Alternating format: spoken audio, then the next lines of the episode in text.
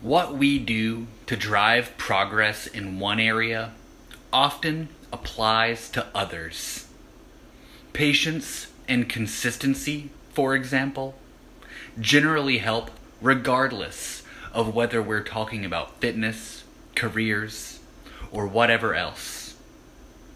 What can you apply from areas in which you excel to areas in which you struggle? You've got this.